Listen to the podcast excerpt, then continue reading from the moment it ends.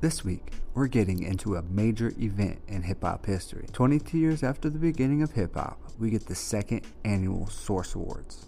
Started by a pair of white Harvard rap nerds in Boston in 1988, the Source magazine was the most widely read hip-hop magazine by the early 90s.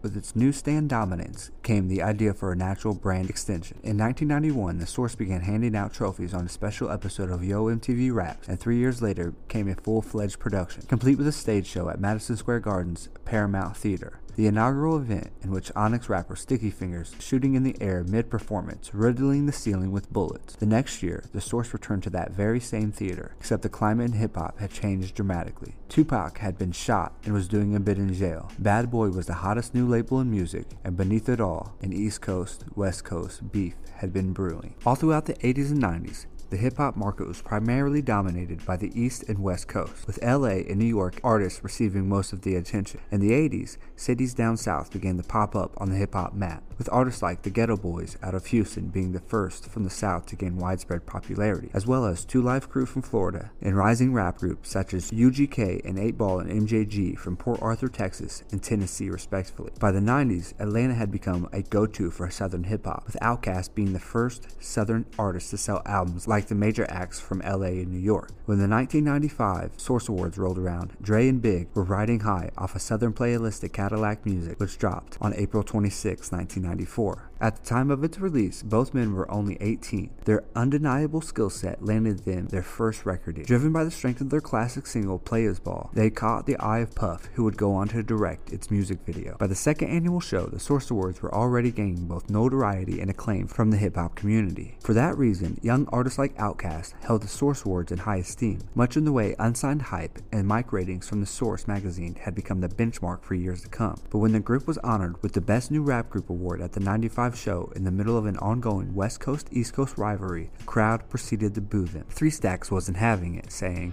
"But it's like this though, I'm tired of folks, you know what I'm saying? Them closed-minded folks, you know what I'm saying? It's like we got a demo tape and don't nobody want to hear, but it's like this, the South got something to say, that's all I got to say." These six words, "the South got something to say," changed the mindsets of those in Atlanta and the South forever, putting the fuel in their tank to achieve their goals and become the hip-hop powerhouse they are today. Many artists today name this moment as a pivotal point in their upbringing, when they figured out they could really make it and put the South on the map in a major way. This wasn't the only major event to happen that night. Many artists, producers, and label owners from the East and West Coast got screen time, and seemingly all of them had something to say. The East and West Coast rivalry existed long before 1995, but the 95 award show brought it right to the TV screen. Shook took some unforgettable shots at Puff, chastising the Bad Boy CEO in front of the entire crowd. And one other thing I'd like to say, any artist out there want to be an artist and want to stay a star, and don't want to have to worry about the executive producer trying to be all in the videos, all on the record. It was a direct reference to Combs appearing in the artist videos and ad-libbing on their songs. With the ceremony being held in New York, the audience booed the Death Row Records CEO. Suge's remarks that night revved up a deadly battle and weren't the only blows from the West in front of an all-New York crowd. Upon announcing Dre's name as the winner for Producer of the Year, the presenter can't help but acknowledge the elephant in the room, saying, "Uh-oh, we're going to have some trouble here." A young Dre was all smiles as he took to the stage with exuberance, swiftly joined by his partner in crime and protege, Snoop. Yet where Dre's body language appeared at ease, Snoop was left pacing, and spurred on by lingering boos, Snoop would seize the mic saying, Wait. "The East Coast don't love Dr. Dre and Snoop Dogg? The East Coast ain't got no love for Dr. Dre and Snoop Dogg and Death Row? Y'all don't love us? Well, let it be known then. We know y'all East Coast. These two moments would go on as staples in the culture, being referenced time and time again over the years, but this night and the next few years would really send the beef to another level. Again, these were not the only moments of contention for the evening. Naturally, Puff was not about to take the slight laying down, as he issued an onstage retort of his own. "I'm the executive producer that a comment was made about a little bit earlier, but check this out, contrary to what other people may feel, I would like to say that I'm very proud of Dr. Dre, of Death Row, and Suge Knight for their accomplishments. You know what I'm saying? I'm a positive black man, and I make music to bring us together, not to separate us, and all this East and West that needs to stop. So give it up for everybody from the East and the West that won tonight. Puff would go on to make a strong statement at the ending of the Bad Boys performance saying, "I live in the East and I'm gonna die in the East." But the beef was further cemented. And although Tupac wasn't in attendance at the '95 show, his rivalry with Biggie would go on both to a sad and deadly end. The events of that night reverberated through hip-hop for years to come. The East and West Coast beef ballooned into something deadly with the murders of Tupac and Biggie. Rap's balance of power started to shift south of the Mason-Dixon line. We're going to take a short ad break here and get right back to the show. Thank you for listening to that ad. Now back to the show. The Source itself became an even bigger powerhouse with even more award shows, but unfortunately, this wouldn't live long. With digital media taking over in the 2010s, the print media these hip-hop staples were eventually would dry up, with less and less consumers buying the monthly prints. Wild as it is, the '95 Source Awards would be celebrated as an iconic moment in hip-hop history, in which tensions and talents coalesced to a magnificent degree, with performances from the entire Death Row roster, DJ Quik, Bone Thugs and Harmony, Wu-Tang Clan, Notorious B.I.G., and Bad Boy Records. Few can deny the pedigree involved, a roster of golden era legends sharing the same stage. The ceremony ultimately captured many iconic moments and should be enjoyed by anyone curious in building a deeper understanding of the culture's roots.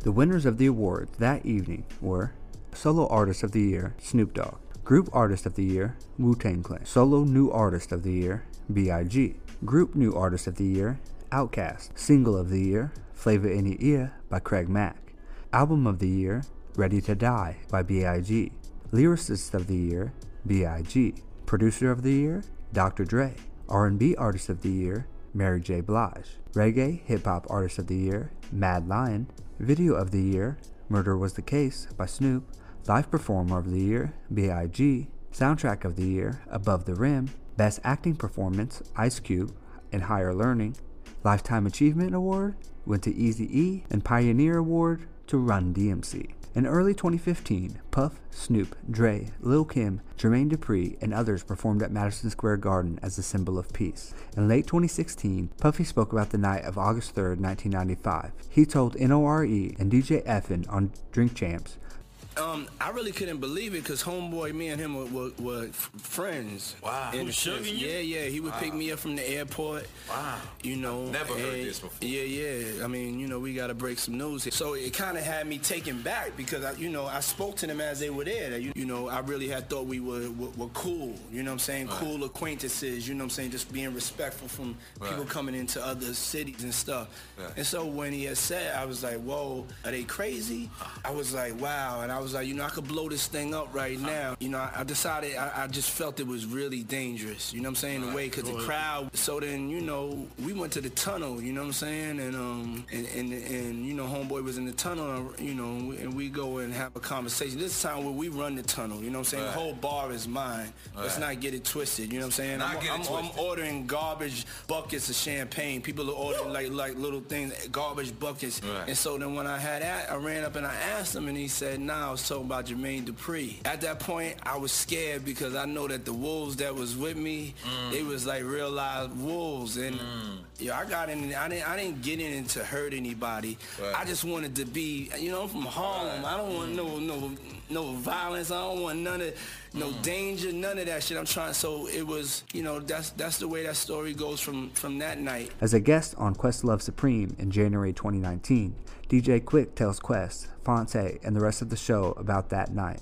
Quest was in attendance with the Roots. Fearful of violence, he left the '95 Source Awards following Snoop Dogg's address to the audience members. DJ Quik goes on to tell Questlove & Co. You know what really happened? Yeah. That night when the feud started, when Suge got up there and said what he said. Right. And that was a wild pitch for us. We didn't know what was going to happen. We just wanted to represent LA. We was in Madison Square Garden. That was my first time there, so we was like in awe. We fans too. Right. We know hip hop started in New York. We know exactly what it is. We just felt like finally we got some money and we furthering hip hop. And we love y'all niggas. I want to work with Rakim. I want to work with Poor Righteous Teachers.